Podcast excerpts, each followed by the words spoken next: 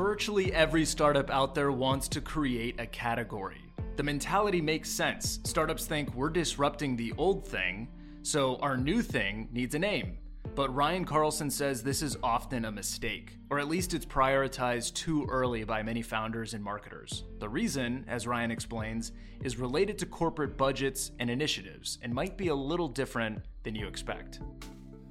I, am a noted skeptic on category creation, not as an, a goal in and of itself, but as a process that a lot of, I think, startups fall into. Category creation, you know, for, for those who know the term, if you've created a category, your name is synonymous with the product or service and vice versa.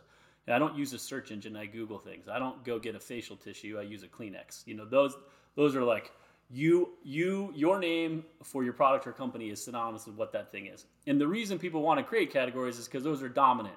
Those are, you know, very close to like in many cases businesses that look like monopolies are so dominant. That's like and everybody knows them, your name has become a verb, like that is success.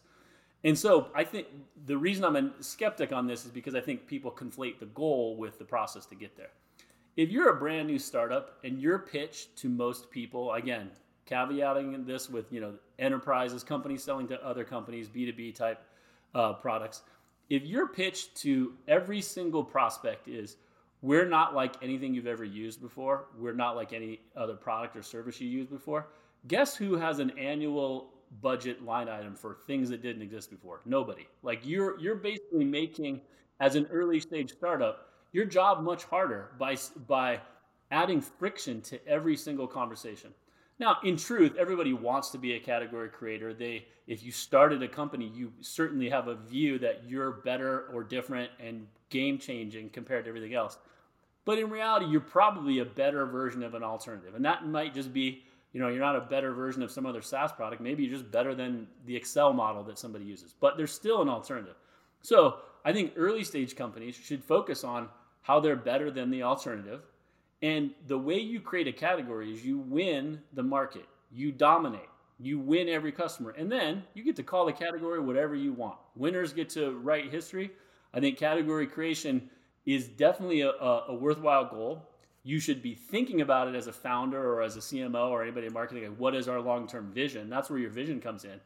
But it shouldn't go all the way down to the you know your homepage positions you as something unlike anything else. Like you you need to make it easier for people to figure out how to use you, how to to displace something else, even if it's not a product. Maybe it's a manual a process they use.